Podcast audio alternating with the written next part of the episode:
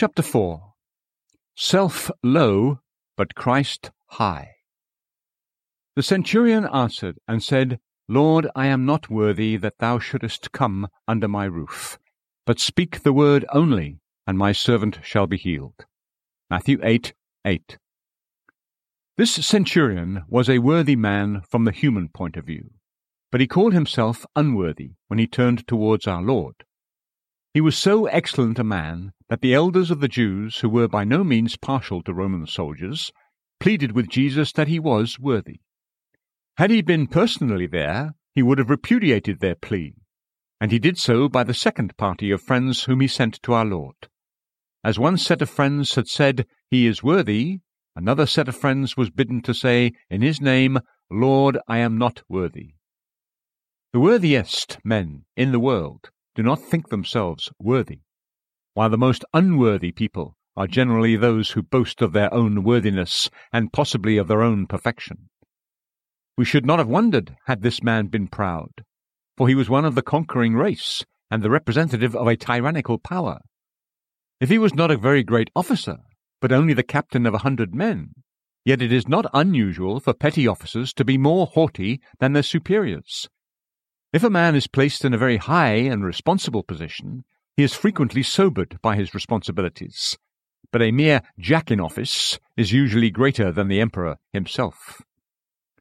However, this centurion was a man of gentle mould, and said of himself, I am not worthy. He might have been proud of his popularity among the Jews. Few can bear to be surrounded by an atmosphere of esteem without beginning to esteem themselves much too highly. He had built for the Jews a synagogue. That's a good thing to do, but it's very possible to build a synagogue and to become a great man in one's own opinion and stand several courses of bricks higher in pride. Not so, however, this good man who had built a synagogue, but did not presume upon the greatness of his own generosity. He never mentioned it, but said, I am not worthy that thou shouldest enter under my roof.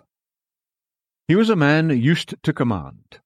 He says to this man, Go, and he goeth, and to another, Come, and he cometh. Those who are accustomed to being obeyed are apt to hold themselves at a high valuation.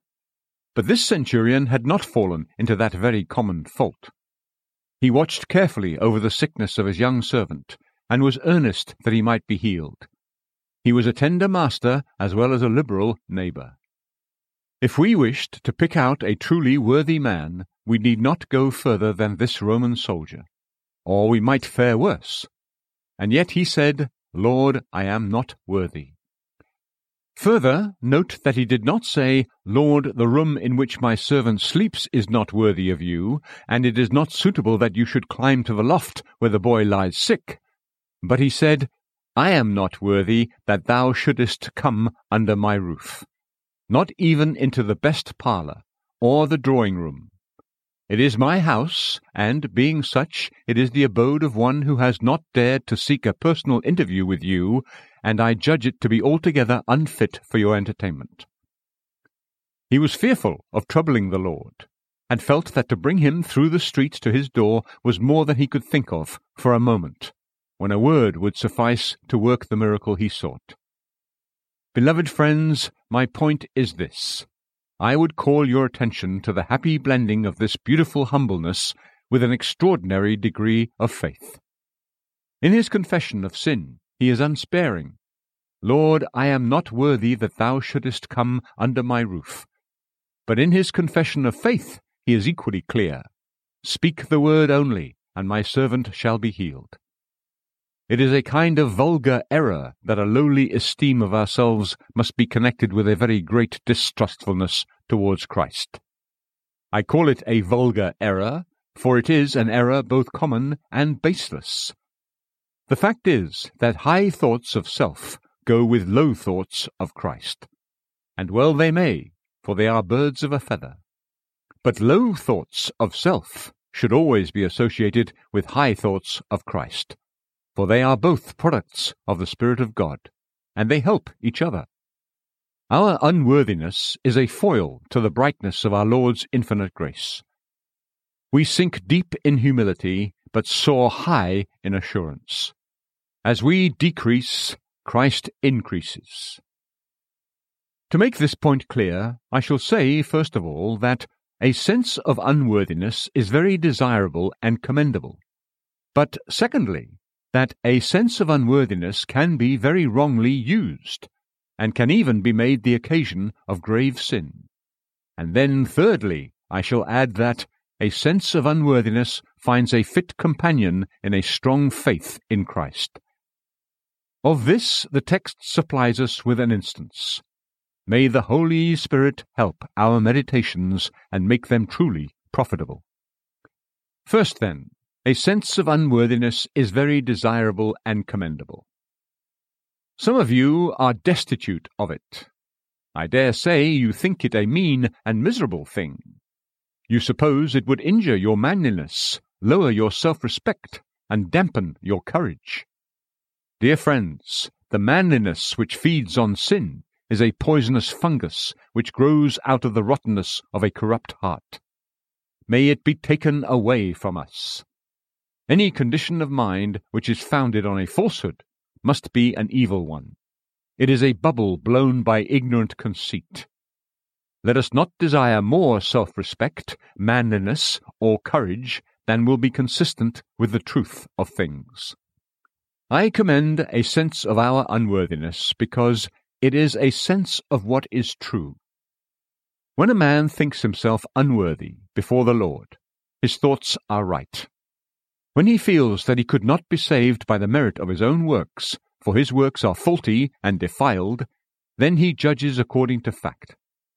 Whatever result a thought may have upon us, whether it makes us happy or makes us sad, this is a secondary matter. The main point with an honest mind must always be is it true? If it be a truthful thought, I ought at once to entertain it, cost me what it may.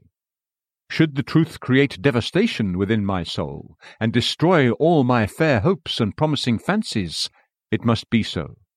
For the most painful effect of truth is better for me than the most flattering results of falsehood. Better the strikes of truth than the kisses of deceit. The arrow which pierces the heart of self conceit is a blessing. If you take a very lowly view of yourself, some may call you morbid, but they know not what spirit you are of. Humility is healthy.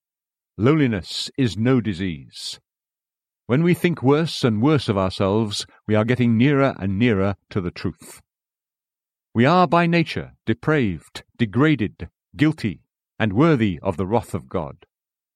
If any hard thing can be imagined against fallen man, it is assuredly true of him. What worse character can be given to human nature than that which is drawn by the pen of inspiration in the third chapter of the Epistle to the Romans? Oh, that God would make us lowly in spirit and fill us with a deep feeling of our own unworthiness. For this will only be revealing to us the truth and delivering us from the way of falsehood. In the next place, note that a deep sense of unworthiness is no proof that a man has grossly sinned. It may be viewed in quite the opposite light. If the man had been heinously wicked, his conscience would have lost its sensitiveness, and he would not in all probability have felt his unworthiness so keenly. He that has high thoughts of himself is not necessarily a man of clean life, and on the other hand, he that has very depreciative thoughts of himself is not thereby proven to be worse than others. He that feels himself unworthy has something about him that God esteems. We are sure of this, for when the Lord seeks a lodging among men, though he might have his choice of palaces, he nevertheless condescends to say, I dwell in the high and holy place, with him also that is of a contrite and humble spirit to revive the spirit of the humble, and to revive the heart of the contrite ones. Don't judge men by their estimates of themselves, or if you do, take this as your guide that he that humbles himself is to be exalted, and he that exalts himself is to be abased. He that is great is little. Let him that is little to himself be all the greater with you. God loves not those who boast, He has filled the hungry with good things, but the rich he has sent empty away. I commend this sense of unworthiness because it has a tendency to make a man kind to others. He who thinks himself everybody thinks another man nobody. Pride has no bowels, and will rather turn a sick servant out of doors than seek a physician for him. If a man be proud, he will say, I am a man under authority, having soldiers under me, and I am not to be worried by having sick boys to look after. Sympathy, tenderness, and the valuation of others are strangers in the house of the proud, but they take up their abode with those who think themselves unworthy. Beloved, it is well to think little of yourselves, for then you will have more thought to spare for the sorrows of others. If you know yourself to be unworthy, you will cheerfully recognize the claims of others, and you will feel that it is not beneath you to care for the poorest and most obscure. There is some trace of a work of grace in your heart when you have a love for your neighbour because you feel that you're no better than him. This is infinitely better than to be so great that you can trample down the crowd in your imperial and domineering dignity, and look down with contempt upon the many who have not attained to that eminent degree of honour which you suppose yourself to be enjoying. The great man, the very great man, the highly deserving man, the person who is a right honourable and worshipful personage rides roughshod over his fellows, and crushes them without misgiving, if they lie in his way and may hinder his plan. But the consciously unworthy man, the man who feels that he owes everything to the mercy of God, and must still depend upon that mercy, and that mercy only, will be tender and gentle towards his fellow sinners, and speak comfortably unto them. We commend again this sense of unworthiness because it makes a man lowly towards the Saviour. Of all things that are contemptible, a proud demeanour towards the Lord Jesus is the most hateful. Yet it is by no means unusual. Some seem to fancy that Jesus is their servant, at their beck and call, and they talk about his salvation as though he ought to give it, and they could claim it for themselves and all mankind.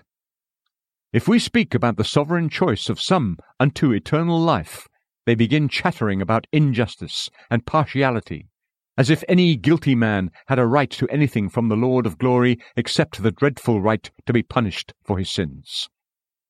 I think I hear the Master say, May I not do as I will with my own?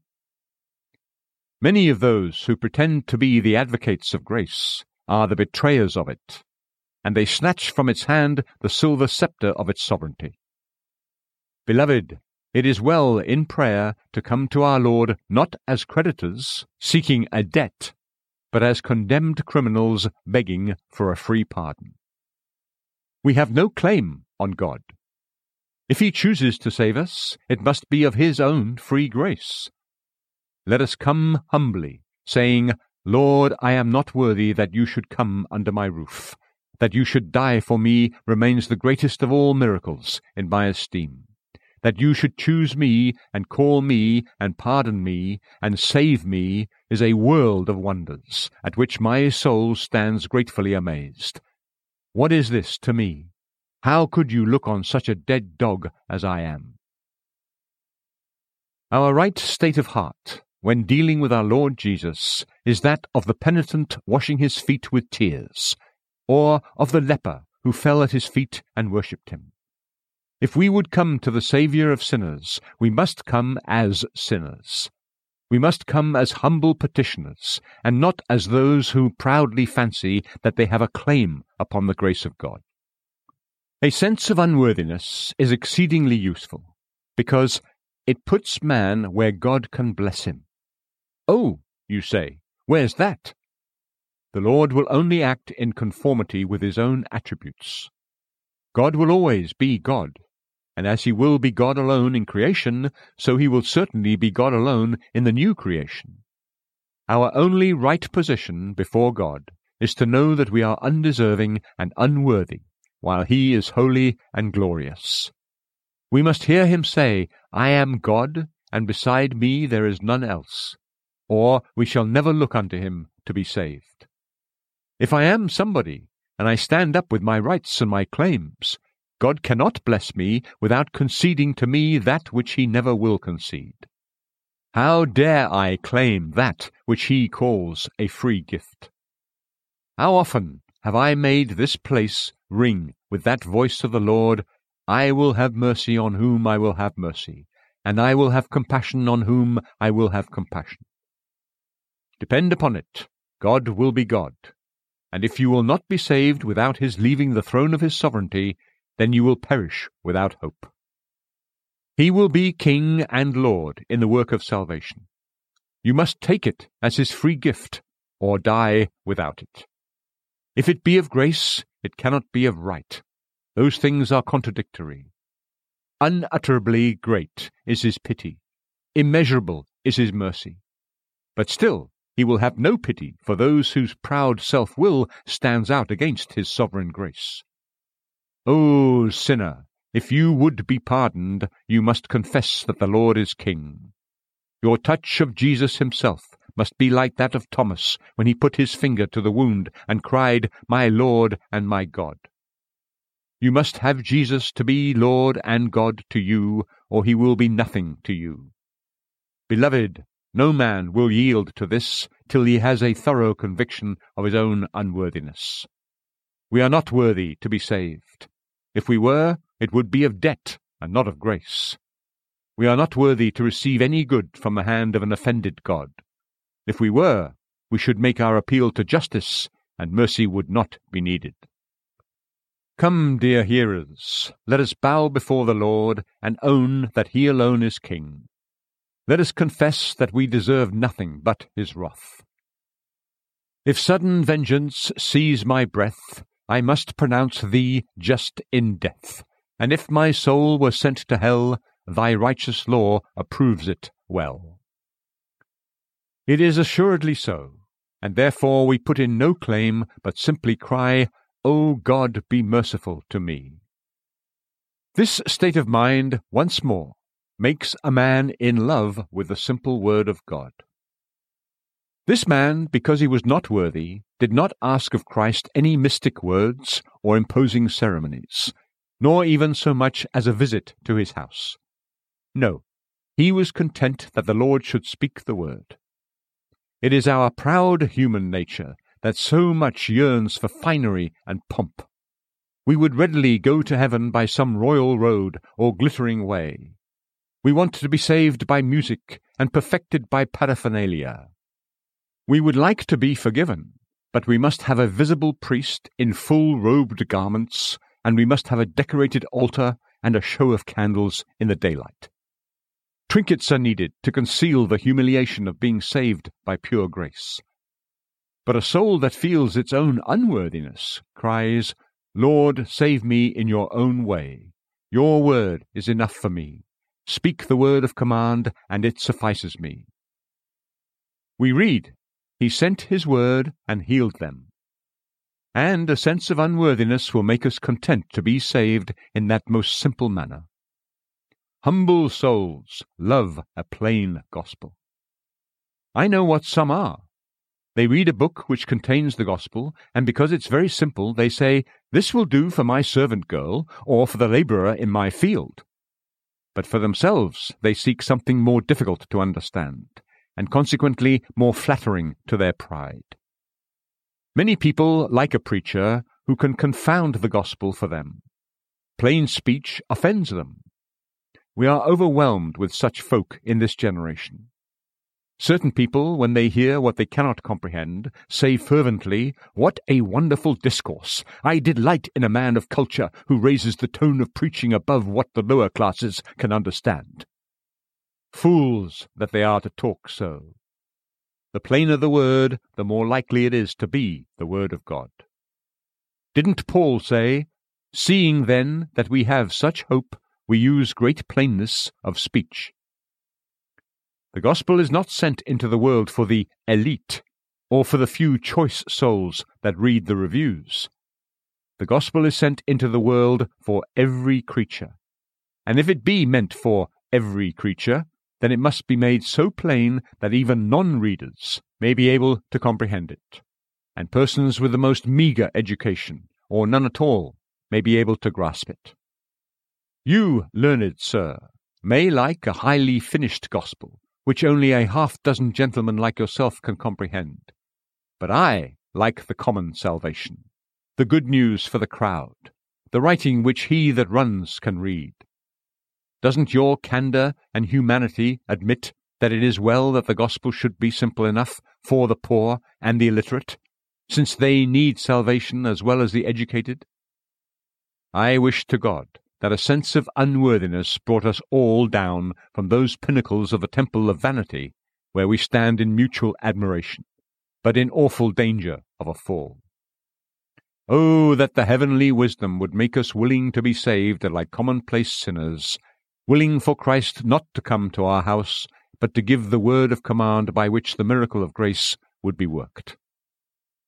Now, beloved friends, I leave that point, only putting it thus do you know your own unworthiness? I don't ask you whether you have been racked with terrors, nor whether you have been tormented with doubts, nor whether you have been drowned in despair. That may be, or may not be. But are you willing to subscribe to this, that you are not worthy, that sentence of condemnation may fitly be passed upon you, and if you are saved, it must be of free grace alone? But now, secondly, I have to show you that this sense of unworthiness can be wrongly used, and is often perverted to ruinous ends. Yonder is a person who cries, I hear the gospel, but I cannot believe that it is intended for me. I cannot think I am aimed at in the proclamation of free forgiveness and gracious acceptance. Friend, why not? Well, I am unworthy. Listen, is there a man on earth who is not unworthy? Hear the words of Jesus Go ye into all the world, and preach the gospel to every creature. He that believeth and is baptized shall be saved, but he that believeth not shall be damned. We are not sent to every worthy creature, but to every creature, worthy or unworthy. Are you not a creature? Well, then, the gospel is to be preached to you. And do you think God means it to be preached to you as a mere form or a grim farce? Has it no relation to you? Your believing and being baptized according to the divine command, will God say, I never meant that promise for you? It is atrocious that you should think so.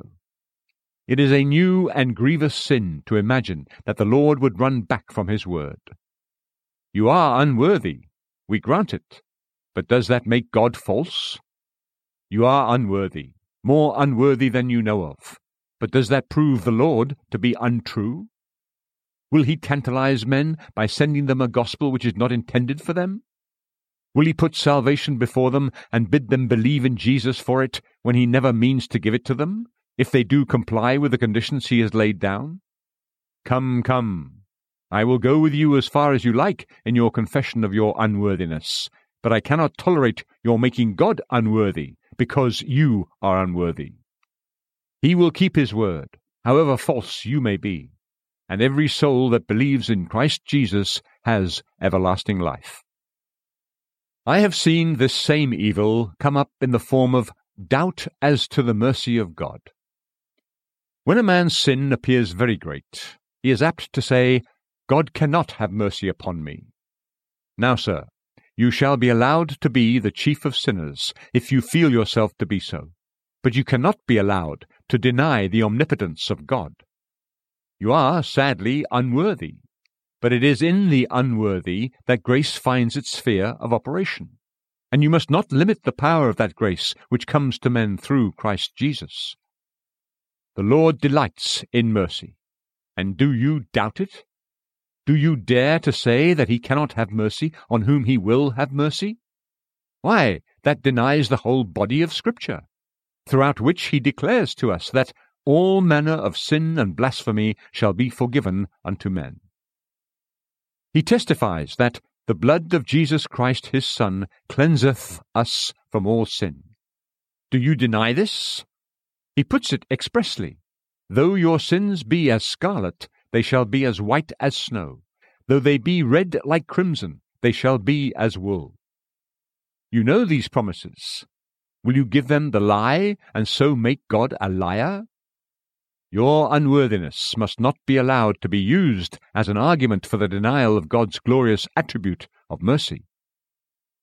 Doesn't he say, Let the wicked forsake his way, and the unrighteous man his thoughts, and let him return unto the Lord, and he will have mercy upon him, and to our God, for he will abundantly pardon? Which is true, you or God? Depend upon it that the lie is not with him. Oh, let it not be with you either. But now, even now, believe that his mercy endures forever, and that where sin abounded, grace did much more abound. Poor creatures have even gone the length of doubting the power of the blood of Jesus to cleanse them. If you talk so, I must put my hand on your mouth. You must not say another word of that sort. Is it not enough that you have spattered yourself with sin? Must you now malign your Saviour? Will you trample on the blood of Christ? Will you deny its cleansing power? As he was God as well as man, our Lord's sacrifice has an infinite virtue in it, and we cannot endure that you, guilty as you are, should add to all your former crimes this highest and most ungenerous iniquity of charging the blood of Christ with a lack of cleansing power? Will you give God the lie about his own Son? Oh, sirs, if you perish, it will not be because the blood has too little efficacy, but it will be because you have not believed on the name of the Son of God, and will not come unto him that you might have life. We have known persons under deep distress doubt the promise of God a great and sure promise, which obviously belonged to them, they have set aside, saying, It's too good to be true. I can't believe it, because I'm so unworthy. Again, I follow the same mode of reply. You may be a liar, but don't make God one. You may have made many promises which you have broken, but don't charge God with doing so. You have vowed that you would do this and that, and you have forgotten your pledges, and thrown your promises into forgetfulness. But dream not that God will do so. He is not a man that he should lie. O oh, man, I pray you, if you feel as if you were on the brink of hell, do not doubt God's faithfulness to his promise. Do not cast a doubt upon his truthfulness, for that would be an excess of naughtiness. I feel sometimes that even if I were lost, I must still believe God to be true. Though he slay me, yet will I trust in him. Here, put the killing sword to my bare neck, and let me die the death I deserve, but I will still believe that God is good and true. O Lord, you keep your word. Such faith is not one jot greater than the Lord deserves of us, for he has never deceived us, and he never will.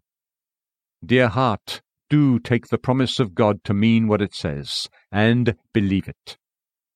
Suppose somebody were to trust himself with Christ for salvation, and were to believe that God would therefore save him, and yet he does not get saved? What then? I will not suppose such a case, but I will wait till you find me an actual instance, and then I will consider how to answer you. If a soul that trusted in the promise of God and fled to Christ for refuge could be sent down to hell, then the legions of the infernal pit would exhibit him as a trophy of their victory over God. They would carry him on their shoulders and shout, Here's a proof that God can lie. Here's a proof that Christ's blood has failed to save a believer. Here's a sinner that trusted God and, after all, was lost in the teeth of God's covenant and oath. Do you think that such a thing will ever happen? Let not such a blasphemous idea be tolerated in your mind for a moment. Take the promise as coming from God, and therefore as assuredly true. Simply believe it, and be happy. Some, because they are unworthy, would deny the Lord Jesus the pleasure of saving them. When Cato committed suicide, Caesar was sad that Cato would envy him the glory of saving his life. Perhaps if Cato had known what Caesar would have said, he would not have been so swift with his sword.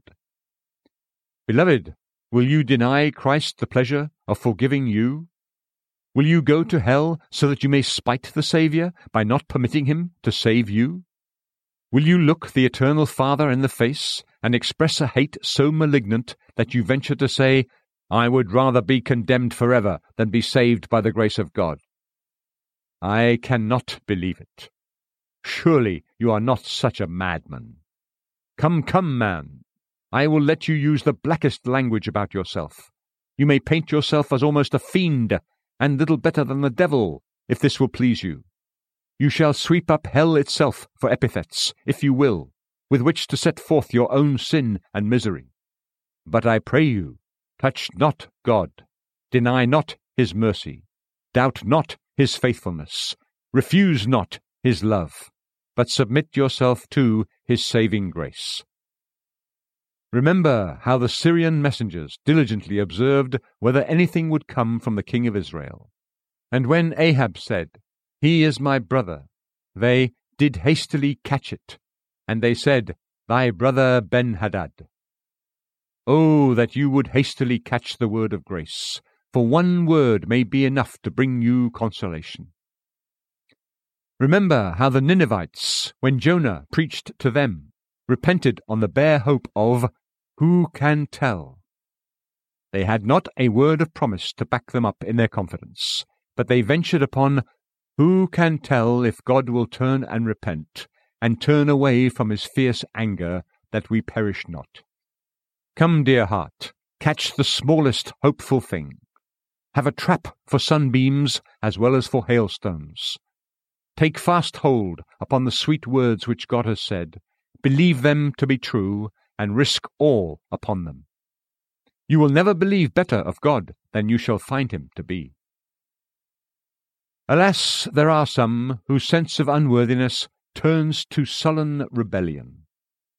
I will not speak harshly of them, but I do know some few who frequent these courts, of whom I must say that they are their own jailers and tormentors. Like one of old, they must confess, My soul refused to be comforted. There is another passage in the psalm which says, Their soul abhorreth all manner of meat. Who were these? David says they were fools. I don't say so much as that, dear friends, of any of you, but I am solemnly afraid it would be true if I did say it. He that refuses all manner of meat is likely to be starved, and who is to be blamed for it? If you refuse the bread of life, can we pity you if you die of hunger? To put away from you the one and only salvation out of sullen hopelessness is as suicidal as if you stabbed yourself. Will you do so? Will you cry out, I shall be lost, I know I shall. It's of no use preaching to me. It's of no use praying for me.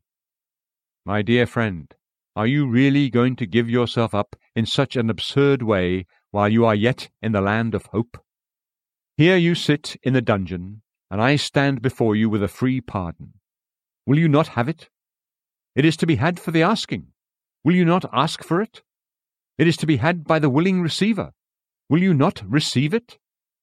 Then I solemnly tell you that if you remain obstinate, there will soon be the rope around your neck, and you will reap the due reward of your sin and folly. What? You still cry you are so unworthy? We know you are, yet a free pardon is granted you if you will accept it. Oh, but I feel my unworthiness so terribly. Would a man be hanged out of spite to the mercy of our gracious Queen? Would he choose to be executed because he felt unworthy to be pardoned? Will you be lost because you don't feel worthy to be saved? If I were you, I would say nothing against the grace which would save me, but I would gratefully accept the loving pardon and the tender mercy of my Lord. I feel that it is no business of mine to plead for my own damnation. The devil and I have had many a skirmish, and if there is anything to be said against my being saved, I have no doubt whatever that he will be particularly sure to say it. Therefore, I do not go into that line of business, for there is no room for me. Satan will do all that can be done in that direction. I find it far more profitable to be picking up all the crumbs of comfort that I can find, in the form of reasons why I should be saved. In reading the Word of God, I find these reasons are as plentiful as blackberries in autumn. God has said it, and I believe it. He that believeth on him hath everlasting life. I believe in Jesus, and I have everlasting life. Hallelujah! Bless the Lord! Yes, we can all of us join in that shout, and bless God for his free love which has abounded towards us, which love we have seen and known, and tasted and handled. Well might we all join in one long hallelujah, and make the streets ring with Blessed be the name of the Lord. But the poor folk I am thinking of sit down, and bite their nails, and chew their lips, and weep their eyes away, and never move an inch towards the one blessing which they need above all things. Let me warn them. Remember, a man may commit suicide as truly by refusing to eat as by taking poison, and you may destroy your own souls by refusing Christ quite as surely and guiltily as if you plunged into open rebellion against the Lord God and ran to an excess of riot. Think of this, I pray you. But now, thirdly, and I am glad to proceed to this much more pleasing subject, a sense of unworthiness finds a fit companion in strong faith in Christ. For, look you first, when you have no faith in yourself, there is more room in the soul for faith in Jesus, if you have confidence in yourself, that bit of self is filled. But if you have no confidence in yourself, your soul is one great vacuum, and you can hold more of Christ. The greater the emptiness, the more room for that which is to be the fullness. If you have no reason whatever why you should be saved, except for the free grace of God in Christ, then take that free grace here and now. God help you to do so and may nothing hinder you. Believe more in Christ, because you cannot in any degree believe in yourself. Again, he that has low thoughts of himself is on a vantage ground as to receiving saving truth. He who has true views of himself is likely also to discover the truth with regard to the Lord Jesus and the covenant blessings which come to us in him. Everything depends, you know, upon the measure with which we calculate. If your yard is too short or too long, everything will be inaccurate in proportion to the faultiness of your standard of measurement. When you have the right measure as to your own lost, ruined, and undone condition, you will soon receive the right measure as to the grace and ability of the Son of God, who is able to save unto the uttermost those who come unto God by him. Jesus is an almighty Saviour. There is no horrible crime, no unmentionable offence, or no damnable sin which he cannot forgive. There is no criminality or baseness of character which he cannot overcome and remove. All power is given unto him, and in the salvation realm he is King of kings and Lord of lords, and nothing can resist his sway. Do you believe this? If so, trust yourself to Him now, and the moment you do it, you will pass from death unto life. This man, again, through his being so lowly, had not the conceit to question and doubt. Doubt is, in most cases, the daughter of pride. Think of a man criticizing God. Job might possibly have done that while he heard of God by the hearing of the ear but when his eye saw him, he abhorred himself in dust and ashes. How dare we fuss at God's way of saving the guilty? It is impertinence. It is insanity. Let us have none of it. This lowly estimate of himself brought the centurion away from dictating to Jesus how the blessing should come. A great many persons we meet with are always mapping out courses for the Holy Spirit. They are willing to be saved if they can be saved by a certain mode.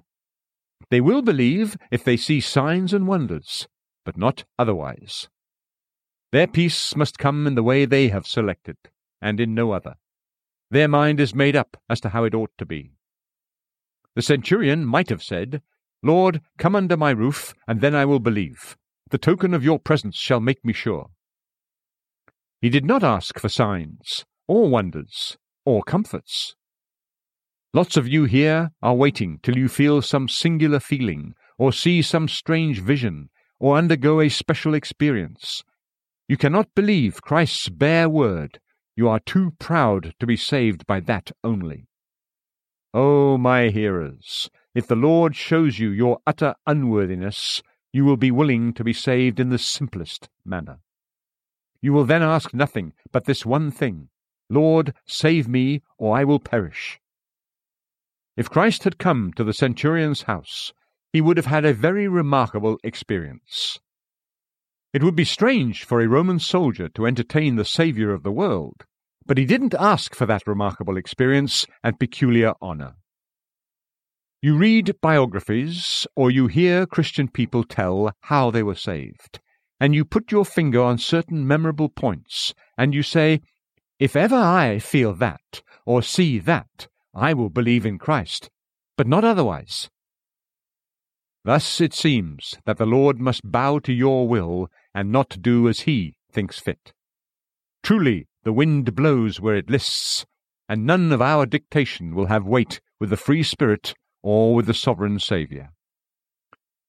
If Christ had come to the man's house, there would have been great joy in it. But he didn't ask for that joy. Some will not believe in the Lord Jesus unless they feel great ecstasy.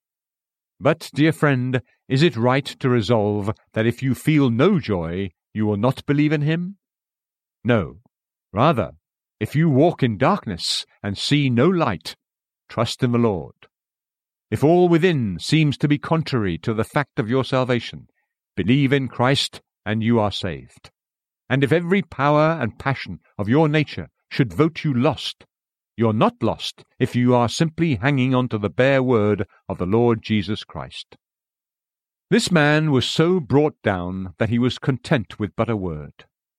Speak the word only, and my servant shall be healed. This is the point to come to.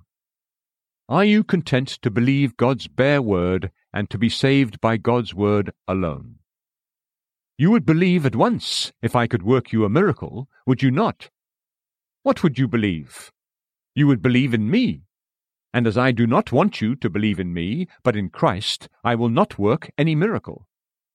Oh, but if you could feel some very singular emotion, you would believe. What would you believe in? Why, in the singular emotion. That's all. You would not believe in God's word. He that cannot believe God's word without wonders really fixes his belief in the wonders, and not in God's word. Take the naked word of God, which is this Believe on the Lord Jesus Christ, and thou shalt be saved. Though you neither sigh nor sing, though you neither have dream nor doubt, though you have neither great comfort nor sharp conviction, Believe in Jesus. Sinful, unworthy as you are, say, This is all my salvation and all my desire. I accept the Lord Jesus as my all in all.